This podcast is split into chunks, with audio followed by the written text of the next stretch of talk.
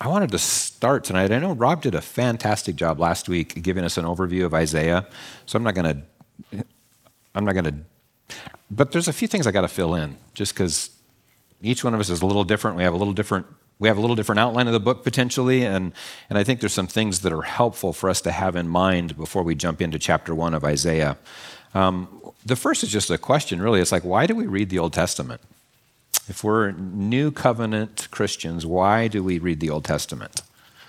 Um, well, because it's the prequel, right? I mean, it's the beginning of the story. Um, some of this might hit you a little sideways. Don't throw things out. Okay, we talk to me afterwards if it doesn't make sense. But um, it's the same religion. The Old Testament and the New Testament. It's the same religion. And what I mean by that it's not all carried out the same way, right? But it's the same God. And it's a relationship that's very similar, Old Testament to New Testament. Now, there are some different constraints, right, between how Israel, how God dealt with Israel, and how through Jesus he deals with us. But it's the same God, the same relationship. Um, so there are things that we can glean out of the Old Testament for sure. Now, I'm probably preaching to the choir. You guys come into Trail, we've always taught out of both the Old and the New Testament. Um, but it's good for us to remind ourselves why we go back and look at these ancient texts. And, and it helps us to make sense of what we can draw out of them. Um, maybe, and I, will say this up front a little bit, maybe we need to look a little bit differently at the Old Testament than, than the way we have historically. Um, and I'll qualify that a little bit more in a few minutes too, I think, if I remember. um, another reason is because their Messiah, that they're still waiting for, right? The Jews are still waiting for the Messiah. He's actually our Messiah. He's already come, they just missed him, right? Um, they didn't recognize him. Uh, they didn't recognize him. They also didn't recognize that it's based on faith, not performance, right? And and uh, but it's even in the Old Testament. Okay, this is what I'm saying. It was based on faith in the Old Testament too, not performance. They did not earn their way into the kingdom of heaven, just like we don't earn our way into the kingdom of heaven. Um, because Abraham had faith, it was accounted to him righteous as righteousness. Right? He was counted as righteous. Uh, same thing for us. It's about faith, not performance. Um, the Jewish people, especially after the exile, but even before the exile, they really had perfected uh, the following of the law, of all of the moral law, the ceremonial law, the ritualistic or the uh, sacrificial law of the Torah. Um, and wh- but why didn't that work? I mean, Paul said that he was guiltless in the eyes of the law, right? But it didn't work for him. It didn't bring, his, didn't bring him righteousness because it didn't cause a change here, right? They were able to perform and do things on the outside, but it didn't cause a heart change. It didn't change them on the inside, didn't transform them. They misunderstood the law, they misunderstood the Torah. They received it as a list of do's and don'ts. Now, we sometimes do that too because we really, it's like, what are the parameters, right? How much can I get away with? How close to that edge of the cliff can I get before I'm going to fall in? You know, what's, what's, what's it going to take? What's the bare minimum is sometimes what we're looking for. What's the bare minimum for us to get into heaven? When really we should be wanting to live a righteous life that's pleasing to God and bringing His blessing into our lives.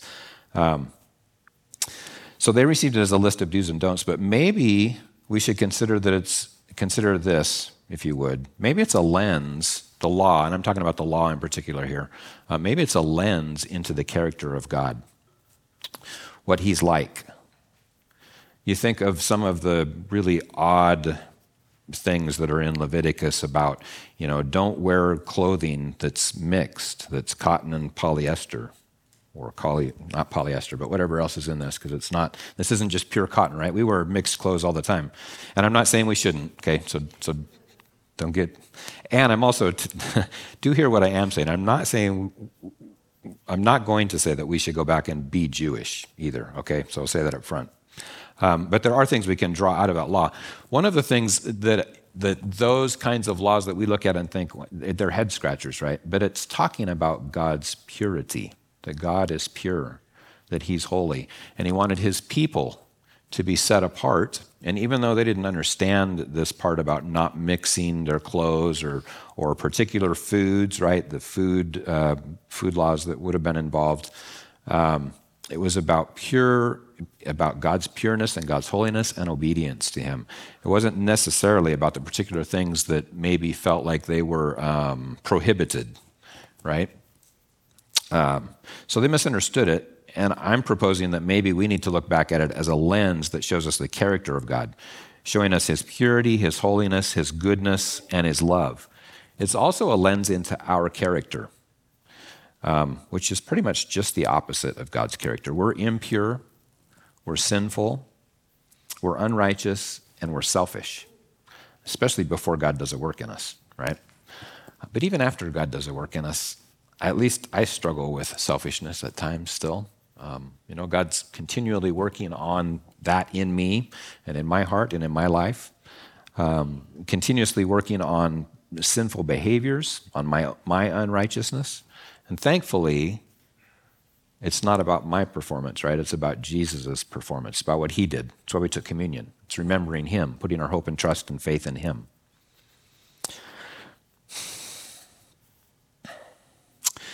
So it was the law it was meant to set them apart from the nations that surrounded them. And all they ever wanted to do was to be just like the nations around them. They wanted to have a king like the nations around them. They wanted to have, uh, you know, they wanted to have multiple gods just like the nations around them. They said, well, that fertility ritual stuff that they're doing out there, that, that kind of looks fun. We should participate in that too. Um, you know, and they, they mixed all of these other things. They continued to act like they were worshiping Yahweh and that they were holy and righteous. And, and on the outside, from all appearances, oftentimes things were really good in their lives. Um, but they added in all of these other things because they didn't understand God's pureness, His holiness. Um, do you see any parallels in the church today? I mean, it happens quite often where, where we think performance is where it's at. Where what God really wants is our heart. He wants a relationship with us, right? He doesn't. It's not about church attendance. It's not about church tithing. It's not about how often you read your Bible. It's not about how often you pray. Those are all good things. Those are all things we should be participating in and doing on a regular basis. But none of those things earn us righteousness. It's all about, all, 100% about our faith and trust in the Lord. Do you see any parallels in your own life? If you do, I have one word for you repent. Repent and turn back to the Lord.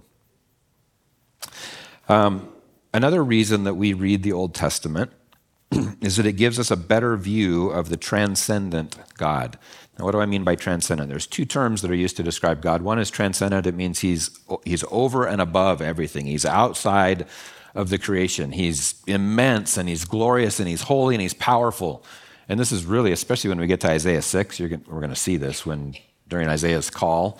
Um, but it's his transcendence, how above, how other than us he is, how separated we are from him. Um, again, it's showing his, his holiness and purity and just his grandeur, how big he is, and, and how insignificant we are in so many ways. What makes us significant is that we're created in his image and he's chosen to love us. That's where our significance comes from. That's where, where our identity comes from. Um,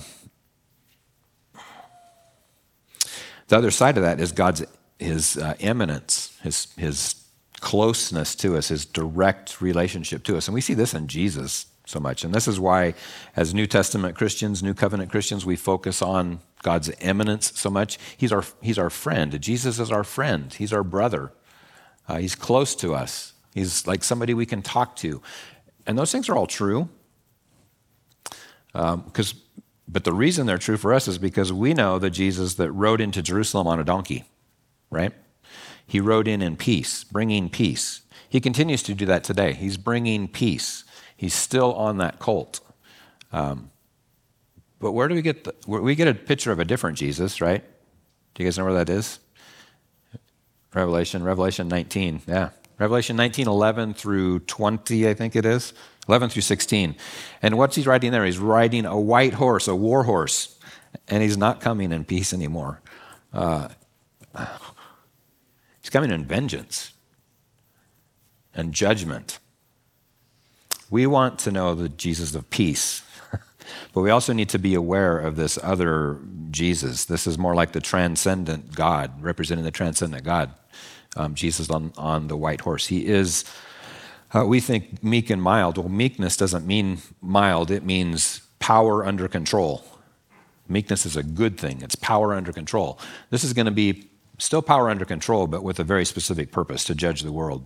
And for anybody who's not in relationship with Him, it's not going to be a pretty picture.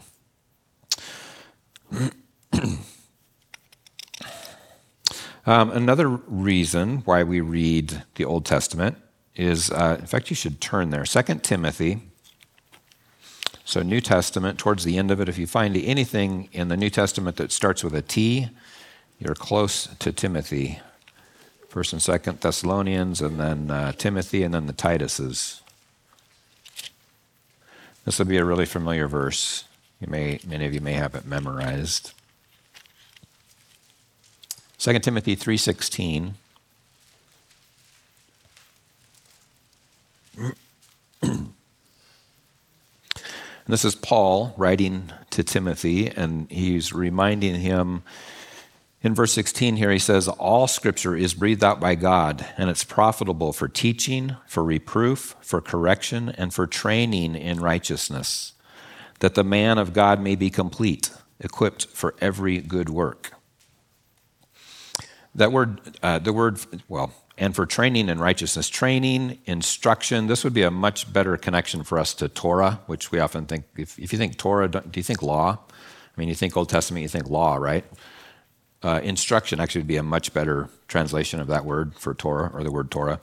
Um, it's uh, instruction, it's how to live, it's how to live a holy and righteous life. It's, it's not a list of things that, hey, do these or the whip's coming out, right? I mean, there may be discipline for purpose, um, but there's good reasoning behind it. I, this is probably the wrong point in the sermon to say this, but I'm going to say it now anyway because it keeps bouncing up into my head. There's, you guys, you, everybody knows what the law of gravity is, right? When you jump off of a two-story building and there's going to be consequences. We understand that. We see it. We see it demonstrated all the time. There are spiritual realities, consequences for our actions as well. They're just not quite as clear to us because maybe they're a little more delayed. This is what the instruction of the Torah is about. It's like, and in the New Testament, the things that Jesus calls us to be obedient to. It's, it's, uh, there are spiritual consequences for living an immoral, impure life. That's the reality. Just like the power of gravity, that you jump, you're going to fall. Um, there's no difference. We just don't receive that the same oftentimes because it's, it's not as clear to us. Does, does that, is that making sense? Yeah, I see a few heads. Okay, good. All right. Um, but God has to spell it out so much more to He doesn't have to tell us in His Word about gravity. We know. Um, we know about what we would call the natural laws of physics, right? We, we understand those and, and we see them demonstrated on a regular basis we also tend to know if you do something, I mean, this is the same thing. You do something that's hard on your body and you know you're going to pay for it down the road, right? Um, same thing with, with spiritual, the spiritual realities are identical to these physical realities. We do things that are against God's word, it's going to cost us down the road. Um, it's going to cost us spiritually, it may even cost us physically. Uh, and God certainly, if we're one of His, He's going to bring discipline into our lives in order to bring correction. And that's always a good thing, but it is coming. The correction is coming. Um, so all scriptures breathed out and profitable. And what would Paul have been talking about when he would have said scripture here? Matthew to Revelation, right? Mm, no. Why not? Didn't exist yet, right? Uh, Genesis to Malachi, maybe? Maybe. Genesis to Revelation, all of Scripture? That's what we would say for sure. That is the scriptural canon, right, that we've received, that we've accepted. From Genesis to Revelation, all scripture is God breathed and it's all profitable. Paul probably would have been talking about Genesis to Second Chronicles, actually, or Chronicles as they would have known it. Um, did you guys pick up one of these sheets on your way in? Several people didn't. Sharon, could, could you guys pass these out for anybody who didn't get one? One side of this is going to look really familiar because I passed it out about a year and a half ago when we were in Kings.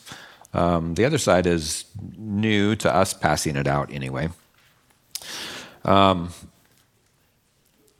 so look at, once you get that, look at the books of the Tanakh, the, the part that looks like a, a little bit of a, uh, it's cartoonish. It's, uh, what do you call that? Animated somewhat. Um,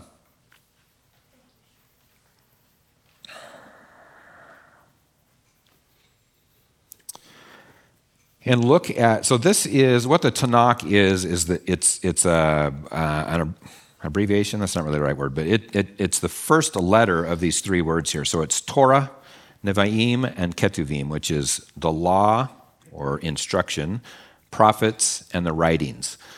Three delineations of oh yeah it's up there too that's handy thanks Dem. Um, three delineations. This is how the Hebrew Bible was laid out. Uh, and look, I want you to what I want you to see here is the connections because the all of these books we receive them as inspired. The layout, the the canon, if you will, of the Hebrew Bible, um, perhaps also was inspired. And here's why I would say that: if you look at the connections that are made, the the the instructions, the Torah, the law, when it ends in Deuteronomy, the last message there in Deuteronomy is but there was no prophet like Moses. That there's never been another prophet like Moses. And then it moves right straight into the prophets, into what we would think of as historical documents Judges, or Joshua, Judges, Samuel, Kings. Um, and then the, the, what we today would call the major prophets Isaiah, Jeremiah, Ezekiel, and then the minor prophets, the 12. Um, they looked at all of those as, pro- as prophets, the former and the latter. You can see that delineation there. So he says, the writer, Moses, and then um, probably a later editor that added a little bit of points here and there, a commentary actually into it. says, but there's been no prophet like Moses. And then boom, we move right into the prophets and we go through the prophets. And you, and you see in their lives failure and um, that nobody was as good as Moses. And yet there's always been this hope because Deuteronomy also talked about there is one coming like Moses in the future. There's a prophet like Moses coming. And then we see all the prophets and it's like, none of them are like Moses. None of them are that. None, of them are good, and they're not good enough. They're not, and and there's supposed to be one coming that's actually better than Moses.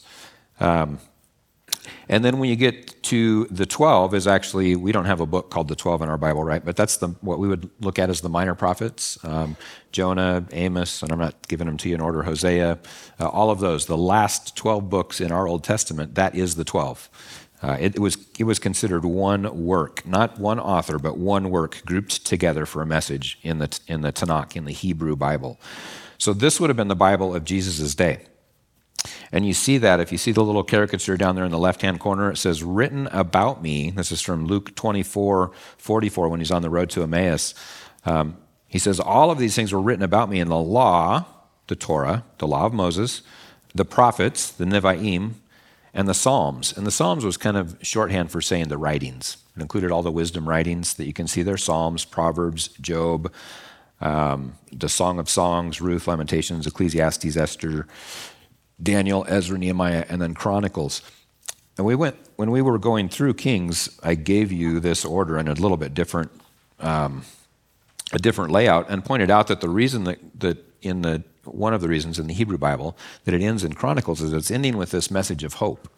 Um, it says it, it, uh, it ends with Cyrus giving the decree for the people to go back and rebuild the temple, and for everybody who's willing, go back to Jerusalem and do it. He's basically freeing all of these people that they've had captive for 70 years. He says you can go home if you want to.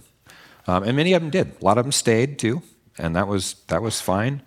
Um, so there is a there's some really cool connections because of the way the Hebrews laid out their Bible. Okay.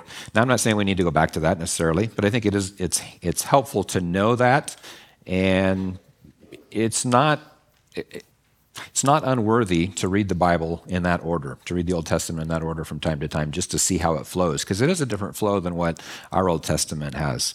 Um, not necessarily saying it's better or worse. Some people would say it's much better. I don't know. I wonder actually, I think I was going to get to this later, but if are you in Isaiah right now? Are you guys in Isaiah? Turn back a page. Turn back one page. And what do you see there?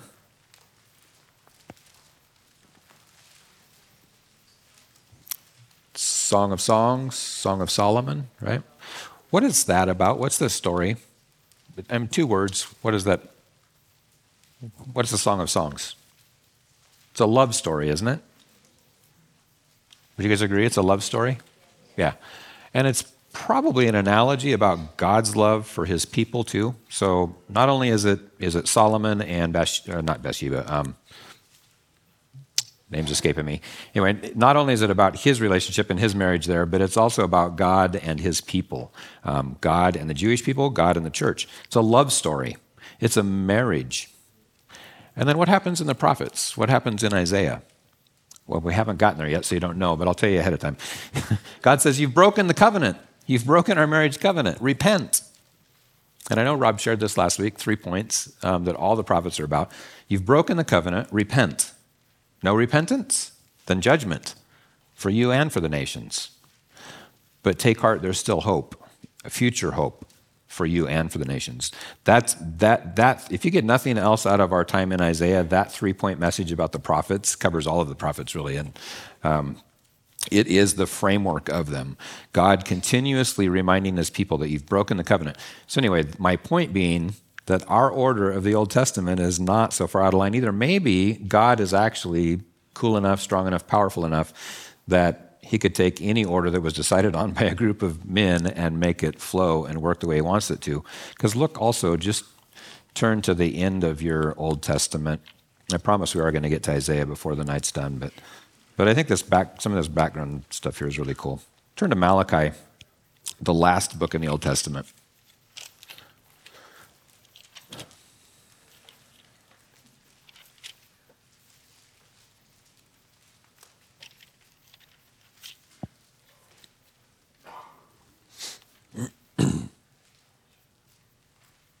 Chapter 4 of Malachi.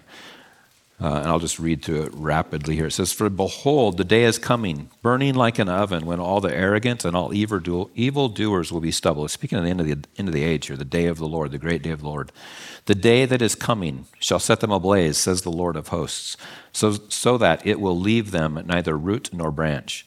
But for you who fear my name, the Sun of Righteousness shall rise with healing in its wings. You shall go out leaping like calves from the stall, and you shall tread down the wicked, for they will be ashes under the soles of your feet on the day when I act, says the Lord of hosts. Remember the law of my servant Moses, pointing all the way back to the Torah, the statutes and rules that I commanded him at Horeb for all Israel Behold, I will send you Elijah the prophet before the great and awesome day of the Lord comes. And he will turn the hearts of fathers to their children, and the hearts of children to their fathers, lest I come and strike the land with a decree of utter destruction. That may not sound very hopeful on the surface, but think that this was written after Elijah has already been a prophet in Israel and has been taken up in the chariot of fire by the Lord. Um, but he's speaking another, of another Elijah coming. Who, who's that? John the Baptist, yeah. So so our layout also has good connections and points towards future hope. Um, so, so I guess what I'm getting at is just don't throw out the order of the Bible that we have. Not that any of you were probably apt to. Um, but there are good reasons for the layout that the Hebrew Bible had that are valid for us to look at and to read and to glean things from, and also good things about the order of our Bible today, too, in the Old Testament. Um, but they are different, and it's, it's helpful to be aware of that, I think. If you were completely unaware of it, it might come as a shock to you that the Bible, the order of the books had changed over the years um, or at particular times in history. Nothing recent, but. Um, so look at the list briefly again here, uh, just to kind of bring us up to speed where we've been. It's been over a year. We did a few New Testament books on Wednesday nights, um, and then the uh, the Apostles' Creed through the summer. So it's been just about a year ago that we were in Kings. And um, the, the things that we're going to be looking at in Isaiah happened basically between Kings, 2 Kings chapter 15 through 20. So now I know it's been maybe even at least a good year and a half since we were in 2 Kings. Might be a good idea for you to go back and just reread those chapters. It's the things that were happening in the world, in Isaiah's world, in Israel's world, when Isaiah had these visions and when these events happened in his life. So, um, just to kind of put it into context of, of where it fits, it actually fits kind of right in the middle of Second Kings, the book of Isaiah does. All the prophets, in fact, the chart on the backside that's a repeat shows you who the kings were, when the prophets were um, teaching, and um, what year they were happening. So you got on the on the left hand side is the the Israel and Judah, the southern kingdom, and on the right hand side is the northern kingdoms, the 12 tribes. And it stops early, of course, because they were all taken into captivity in 722, so 150 years before the south was taken into captivity or taken into exile in Babylon.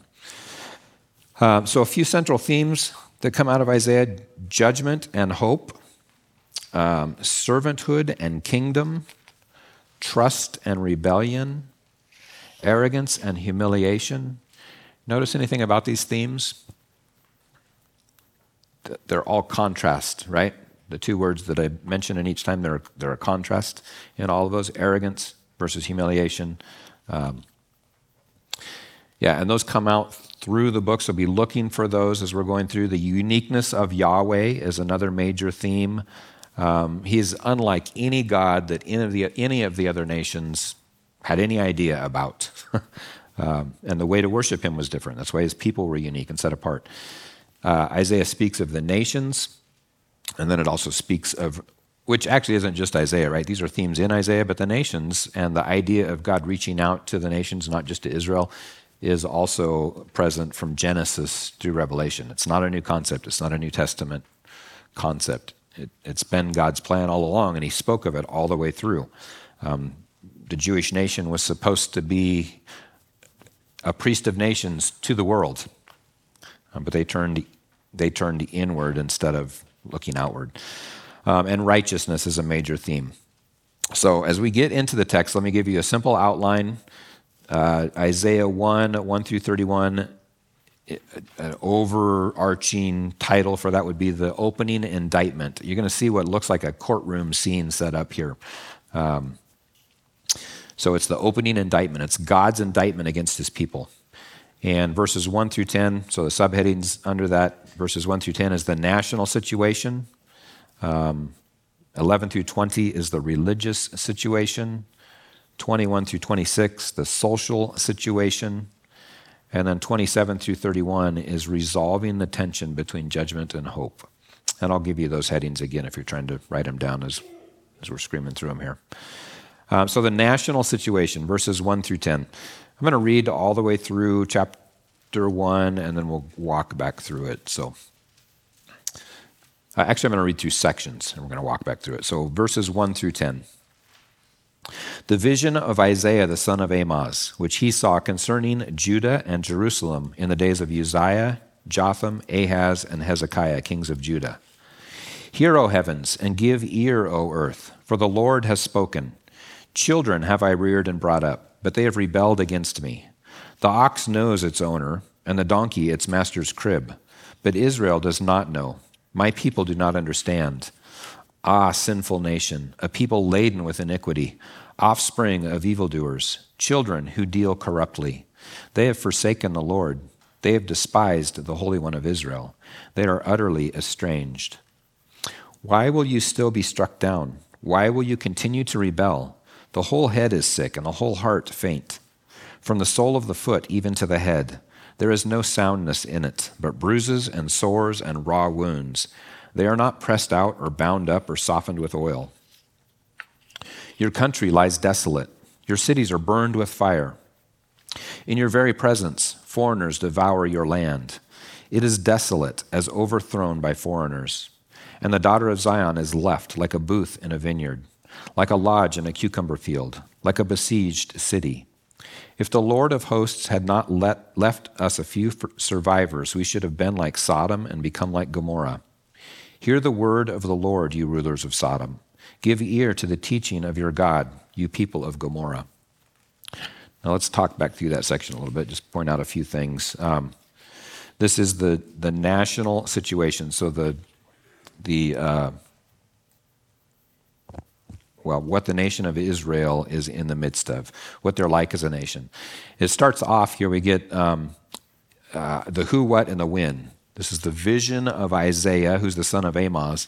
Now, we don't know for sure who Amoz is, but rabbinic tradition says that he was the brother of Uzziah the king, which would have made Isaiah uh, the nephew of the king of Israel, right? This is how he had so much access into the courts. I mean, he just basically walked in whenever he wanted, um, and he, he was respected, he was listened to. It's also why uh, Isaiah is known as the prince of the prophets. He actually probably was a prince in Israel.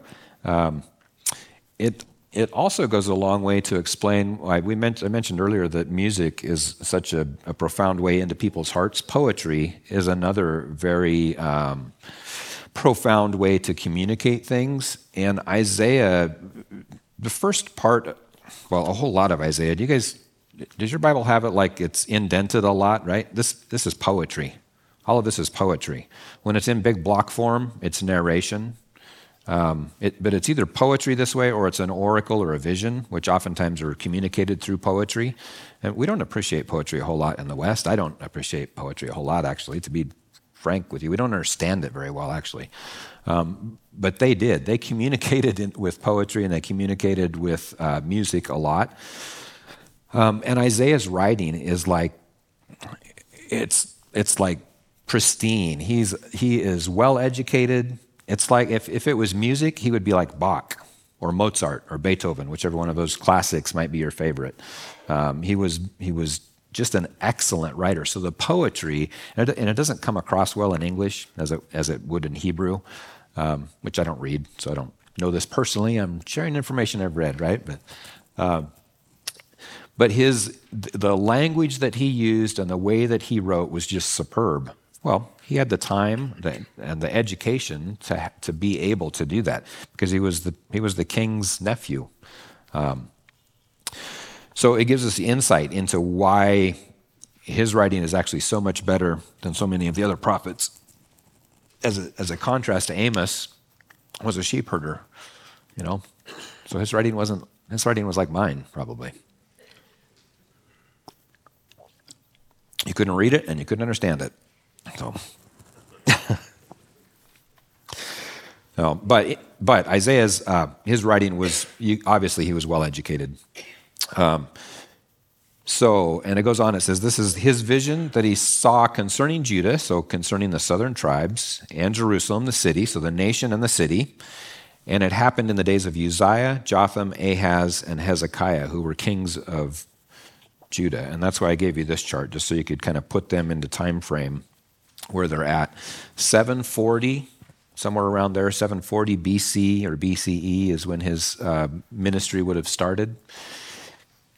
And although, as Rob said last week, we don't know for sure, but again, rabbinic tradition says that Isaiah was sawn in half by uh, Manasseh, who was probably the worst king that, that uh, Israel had.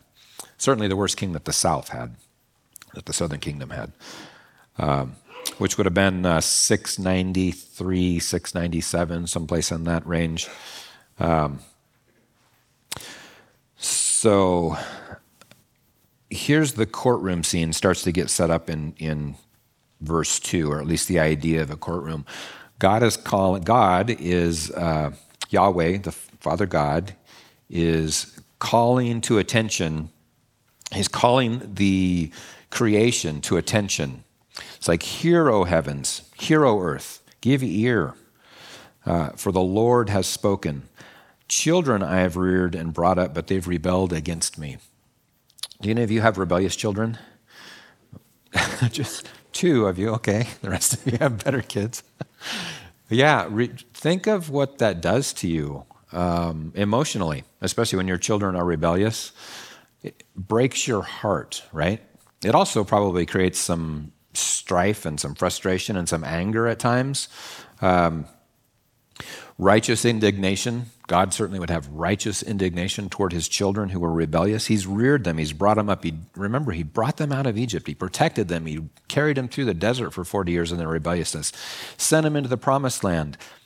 As Pastor Rick often points out, it's like he's carrying his bride across the threshold and she's jumping out of his arms, you know, to run off and go do something else. Well, this is, this is the payback that he's had from his children that he's reared and brought up. They've rebelled. And But he's calling, uh, he's calling the witness of the creation, which is the creation around us, is the only thing, which is everything but us, right? Everything but humans. Um, it obeys God all the time, does exactly what it's supposed to do. It functions exact well, functions exactly the way that God created it to in a fallen world. Um, only humanity rebels against God. And other places it says that the whole creation groans, waiting um, for the redemption that's to come, right? He goes on and he says, The ox knows its owner, the, don- the donkey its master's crib. They're smart enough to understand who I am, essentially. Uh, but Israel does not know. My people don't understand. And then you really hear his emotion here. It's like, ah, sinful nation. You're a people laden with iniquity, people burdened with this unequally yoked because of, of how you're acting with this iniquity. Um, an offspring of evildoers. It just continues to pile up. Children who deal corruptly. They've forsaken the Lord, despised the Holy One of Israel, and they're utterly estranged. Do you remember the three things that Rob shared last week that, that uh, God was accusing them of? Or that they were guilty of too, but that, that, he's bringing out. He's bringing it out in these passages here. The first one was, uh, maybe this will jog your memory a little bit. The first one was idolatry, right? Uh, they were going after other gods all the time. The second was uh, uh, social injustice, right? Buzzword in our day and time and in our culture. Social injustice. And then the third one, which he gets out here a little bit later, but the third one was ceremonial uh, religion or ceremonial ritualism. Essentially, following the letter of the law and thinking that that was going to please God. And he gets to that a little bit later when he starts talking about he doesn't he takes no pleasure in the burnt offerings. Um, so verse five. Why will you be struck down? Why will you continue to rebel? The whole head is sick and the whole heart. There's, there's nothing good to be found within you. From the sole of the foot even to the head, there's no soundness in it only bruises and sores and raw wounds.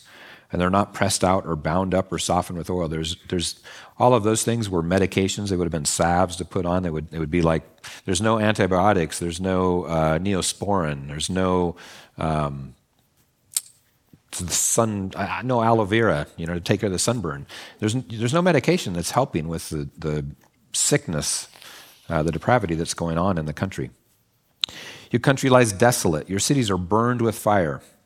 In your very presence, foreigners devour your land. You're being taken over by foreigners. It's desolate as overthrown by foreigners. Remember also in this time frame, Assyria was the major politi- or major uh, um, the major power in the area, and they were coming in from the north and invading the northern tribes on a regular basis, and also coming down and making incursions into the southern tribes at times. In fact, uh, Isaiah's message all the time was, hey, trust the Lord. This is what he was telling them in Kings in uh, 2 Kings 15 through 20. Trust the Lord.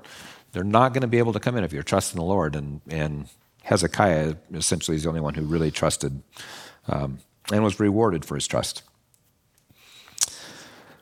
Um, so foreigners are coming in, they're devouring the land, they're taking over. Uh, and it's desolate as overthrown by foreigners. Verse 8 And the daughters of Zion, and the daughter of Zion is left like a booth in a vineyard, like a lodge in a cucumber field, like a besieged city. Uh, the, if the Lord of hosts had not left us a few survivors, we should have been like Sodom and been like Gomorrah. We would have been completely wiped out if it wasn't for the Lord rescuing some of us. And you remember Sodom and Gomorrah were both like instantly just incinerated, right?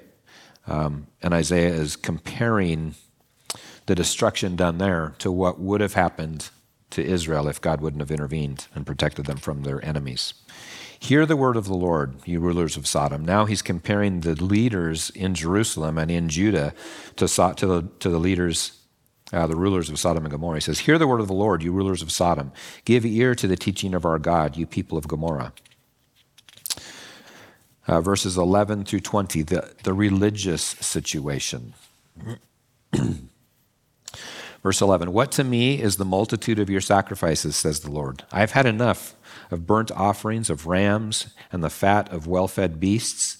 I do not delight in the blood of bulls or of lambs or of goats. When you come to appear before me, who has required of you this trampling of my courts? Bring no more vain offerings. Incense is an abomination to me. New moon and Sabbath and the calling of convocations. I cannot endure iniquity and solemn assembly. Your new moons and your appointed feasts my soul hates. They have become a burden to me. I am weary of them. When you spread out your hands, I will hide my eyes from you. Even though you make many prayers, I will not listen. Your hands are full of blood.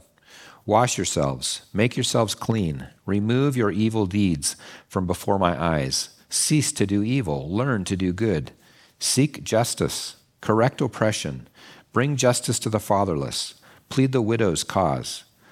Come, come now, let us reason together, says the Lord. Though your skin, though your sins are like scarlet, they shall be as white as snow. Though they are red like crimson, they shall become like wool. If you are willing and obedient, you shall eat the good of the land. But if you refuse and rebel, you shall be eaten by the sword, for the mouth of the Lord has spoken.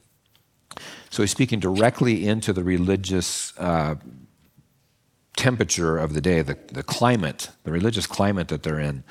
Um, and what's all this about God not being pleased with the sacrifices? Isn't that exactly what he told him to do? I mean, that's the Torah, right? The, that's Leviticus. That's the whole sacrificial system. And God's saying, I'm tired of it. Stop. Why are you doing this?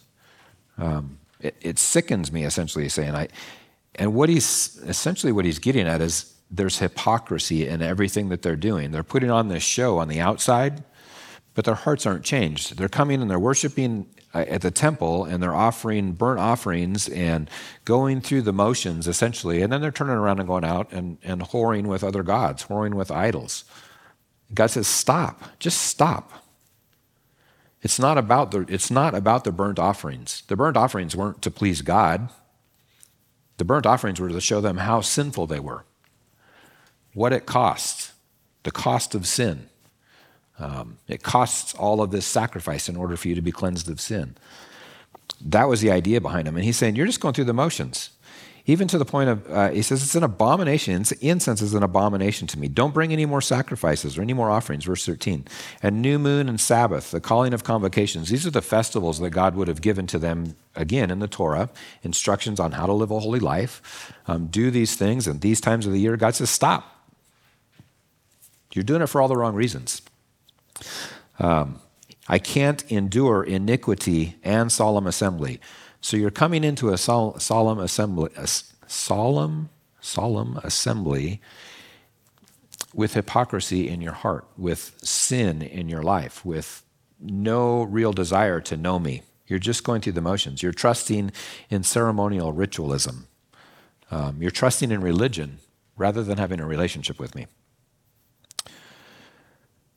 That same thing can happen in our lives very easily in the new covenant when we start to think that, again, the things I talked about earlier, our prayer life, how much time we spend in the Word, and if we're not regularly coming before the Lord and seeking, uh, just repenting for the things that all of us do on probably a regular basis that are displeasing to Him, um, and getting back into a right relationship with Him, we, then we should just stop doing all the other things. It's like, why are you doing them?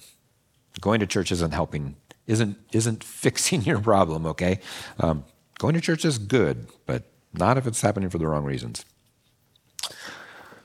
Verse 14 Your new, moon, new moons and appointed feasts my soul hates. Ah, they become a burden to me, and I'm weary of them, weary of bearing them.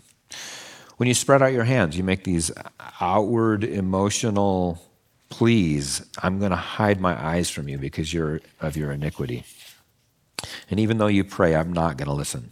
Your hands are full of blood, not only the blood of, of the sacrifices that they're making, but they're full of the blood of their countrymen. They're full of the blood of, of the vulnerable in their, uh, in their culture, in their community, in their town, in their nation. Um, they're not dealing rightly. Verse 17, he says, uh, Learn to do good, seek justice, correct oppression, correct the oppressors, it's probably an even better way to, to uh, translate that in verse 17. Actually, correct those who are bringing the injustice to the fatherless and plead the widow's cause. So, social justice is quite important to God. Um, and as an evangelical Christian in America concerned about our southern border, that sometimes is a hard topic to talk about.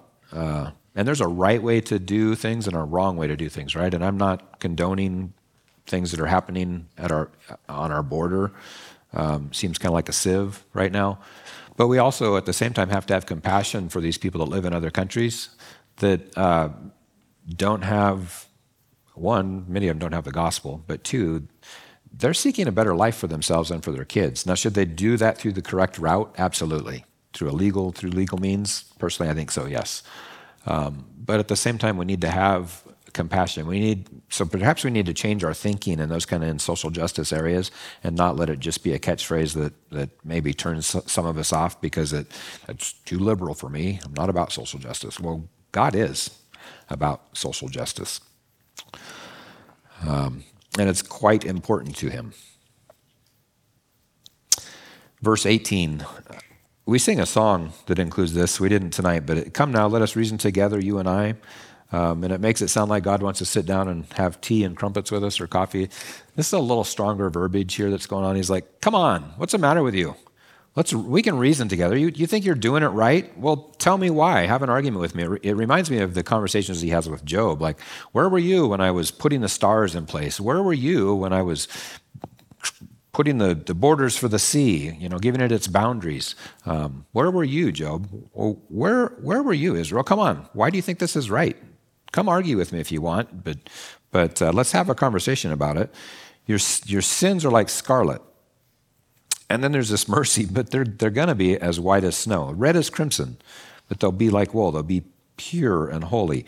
If, if you're willing and obedient, you shall eat the good of the land. But if you refuse and rebel, you shall be eaten by the sword, for the mouth of the Lord has spoken. I'm not positive there's a connection here, but when I read that, it makes me think of a New Testament verse when it talks about the, the God's word being like a two-edged sword, being able to to uh, cut through bone and marrow and separate the bone from the marrow, and um, His word is what's going to eat up those who refuse and rebel. Uh, verses 21 through 26, the social situation happening. How the faithful city has become a whore. She who is full of justice, righteousness lodged in her, but now murderers. Your silver has become dross, your best wine mixed with water. Your princes are rebels and companions of thieves. Everyone loves a bribe and runs after gifts. They do not bring justice to the fatherless, and the widow's cause does not come to them. Social justice again. Therefore, the Lord declares, the Lord of hosts, the mighty one of Israel, Ah, I will get my relief from my enemies and avenge myself on my foes. I will turn my hand against you and will smelt away your dross as with lye and remove all your alloy. And I will restore your judges as at the first, and your counselors as at the beginning. Afterward, you shall be called the city of righteousness, the faithful city. So again, he's talking here about their idolatry the city, the faithful city, once was faithful and right and just, it's become a whore.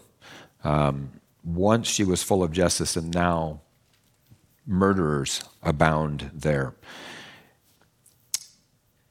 And he, then he begins to talk about this, uh, this process of drawing the dross of, off of, out of them, right? He's talking about discipline that's going to come upon them.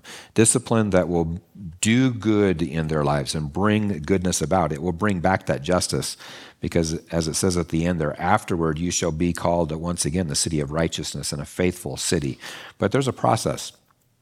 And all of the prophets always told Israel lean into the process, lean into the discipline. Um, God's doing this. He's going to deliver you out of it, but you've got to cooperate with it when it's happening. Christian friend, when we have discipline happening in our lives, for whatever reasons, uh, we need to cooperate with that discipline, trusting that God is going to carry us through, see us through to the end, and that it's going to be for our good. Uh, 27 through 31, resolving this tension here that's between judgment and hope. Verse 27 Zion shall be redeemed by justice, and those in, who, in her who repent by righteousness. But rebels and sinners shall be broken together, and those who forsake the Lord shall be consumed. For they shall be ashamed of the oaks that you desired, and you shall blush for the gardens that you have chosen. For you shall be like an oak whose leaf withers, and like a garden without water. And the strong shall become tinder, and his work a spark. And both of them shall burn together, with none to quench them. There's this idea happening here of uh, either there's a decision to be made, and the outcome is either going to be judgment or redemption. Um, those who repent in Jerusalem are going to see righteousness. But those who are rebelling and who are sinners, they're going to be broken um, and, and consumed by the Lord. In verse 29, when it's talking about they will be ashamed uh, of the oaks that you desired, it might, and the gardens, it, it's quite likely here talking about the high places where they would go and, and have um, fertility rituals and, and uh, worship other gods. The, that's going to bring shame upon them, and rightly so. When we when we're sinful, shame should come upon us. Um, shame is a good thing; it's a corrective in our lives. Um, but then in verse 30, it kind of shifts the way that he's using the tree and the garden as a metaphor here. He's, he's actually talking now about strength, um, the strength that's in a tree, and yet it's going to be like a tree planted with, without water, right? And um, with no root system, nothing down into the ground to uh, give it nourishment.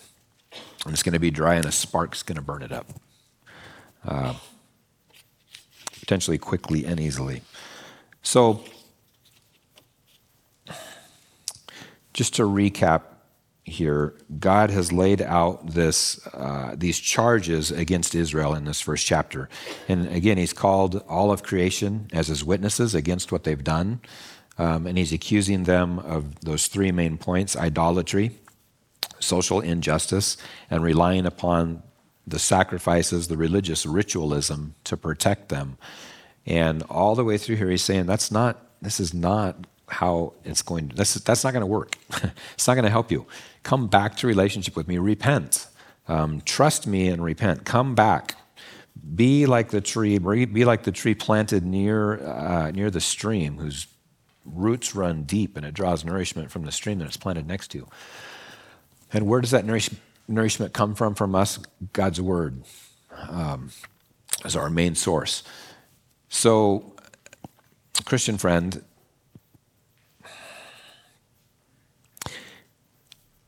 repent of the things that are in your life that you need to repent of. I know I have things that I need to repent from on a regular basis. Um, and trust in God in whatever circumstances you find yourself in, because uh, He will restore. And if you're if you're in um, if you're in a season of discipline in your life right now, lean into that. Trust that God has good purpose in it for you, um, and that He will carry you all the way through that. Let's pray together.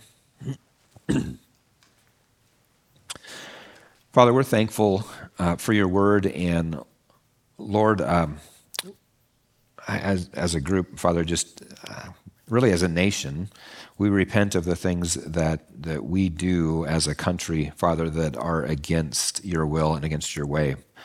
Uh, we ask, Father, that you would provide righteousness in our, in our land, that you would provide leaders that are righteous, leaders that uh, seek after you, Lord, on a local level, a state level and a national level.